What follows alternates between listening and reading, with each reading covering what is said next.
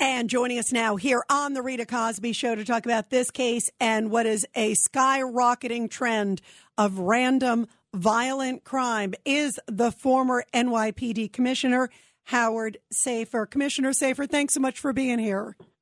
Good to be with you, Rita. You know, this is such a horrible case, Commissioner. You know, when you sit there and you see this guy, you know, it's like so many parents go for Parents Weekend. It's a very popular time uh, and a joyous time.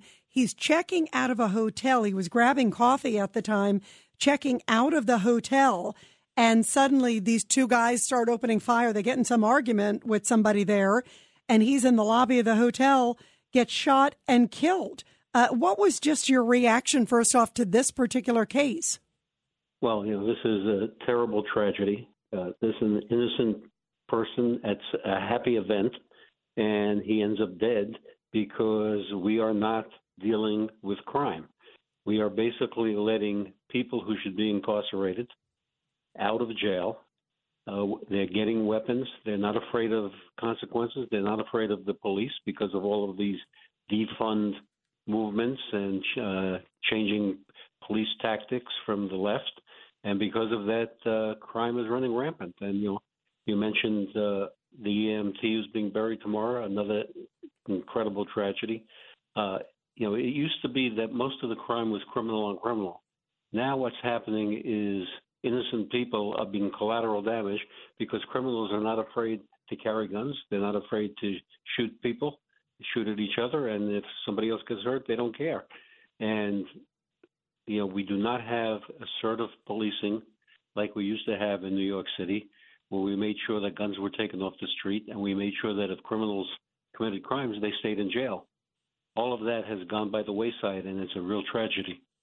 Yeah, it's a huge tragedy. You know, in this case, too, uh, Commissioner Howard Safir, we're hearing, too, that they found in these guys' room um, bomb making materials and a manual. It sounds like even something more ominous was in the works with them. What were they doing? Well, you know, first, you know, the fact describing them as homeless. Uh, they're staying in a uh, good hotel, and obviously paying a, a bunch of money for those rooms, so I wouldn't describe them as, as homeless. But who knows what they were going to do with those bombs? They might be blowing up a school, blowing up a hotel. But the fact is, why are they on the street? They both had long rap sheets. What are they doing? Not in jail. 1000%. You know, you brought up the whole defund the police movement. Um, I want to play this clip for you, Commissioner Safir. This is Cori Bush, uh, the Congresswoman. She was on Good Morning America today, and they were asking her about it and, and just listen to her response and I'll get you to react. Here she is just a few hours ago. You're one of the few Democrats now who still says, let's defund the police. Are you worried at all that that could hurt some of your colleagues going into the midterm elections? See, the, the thing about defund the police is we have to tell the entire narrative. People hear defund the police, but you know what they'll say? Say reallocate, say divest, say move. Uh, but it's still the same thing. We can't get caught up on the words we people spend more time focusing on the word defund than they spend on caring and addressing the problem of police violence in this country. You know, it's amazing when you hear that, Commissioner. What's your reaction? It's like she's like getting caught up in the verbiage, but she's not denying, even after skyrocketing violent crime, random crime like this poor father who was just visiting his son, despite all of that, uh, she's still staying with her defund the police message. Well, that's because she lives in a fantasy land where she's more concerned about criminals than she is about victims. And that's what's happening. We've turned the whole narrative here upside down. Uh, people like her are more concerned about potential police violence or abuse, which really does not take place except in very, very rare cases, rather than worrying about somebody like this poor victim up in Poughkeepsie uh, who was shot randomly because criminals are not afraid to use guns in public. You know, I, I have always said that the only people who should be afraid of police are criminals. And when criminals are not afraid of police, then we have the kind of chaos that we're seeing across this nation. Yeah, 1000%. How big of an issue do you think it is, crime right now? And what do you say to people like, you know, uh, New York politician Tiffany Caban? Uh, for example, who basically, after the recent uh, beating, I should say, of that woman in the Queens subway. Remember the um, airport worker who was beaten randomly by a guy, another deranged man, um, with a criminal rap sheet again. Um, but in that case, she came out, she even represents that area of Queens and said, Oh, subway, you know, subway crime, you know, it's, it's exaggerated. It's not that bad. It's one in a million. Um, you know, what, what do you say? She's another defund the policer like Cori Bush. What do you say to these politicians who continue to minimize crime and don't want to talk about it? You know, it's like it's like and and I, I find it so disrespectful at a time right after these shootings and all these things happen and that beatdown happens, they're still pushing this defund the police message. It's like, what planet are they living on? Well, exactly. They're in a fantasy land. And the fact is, if you look at subway crime in New York, I think it's up like 35 or 40 percent. Uh, crime overall, I think, is up 30 something percent. And, you know, that, that means that the potential for being a victim is increased tremendously. And what's happening because police are not being backed because they're talking about uh, prosecuting more police than prosecuting victims, uh, police officers who used to be assertive and used to prevent crime and now just responding to crime. And you know that's a failure. When you're responding to crime, somebody's been a victim. What we used to do is proactive policing, where we made sure that the streets were safe and that criminals knew that if they committed a crime, not only would they be arrested, but they would end up in jail and they would be accountable. None of that is happening in, in the way it should be happening today.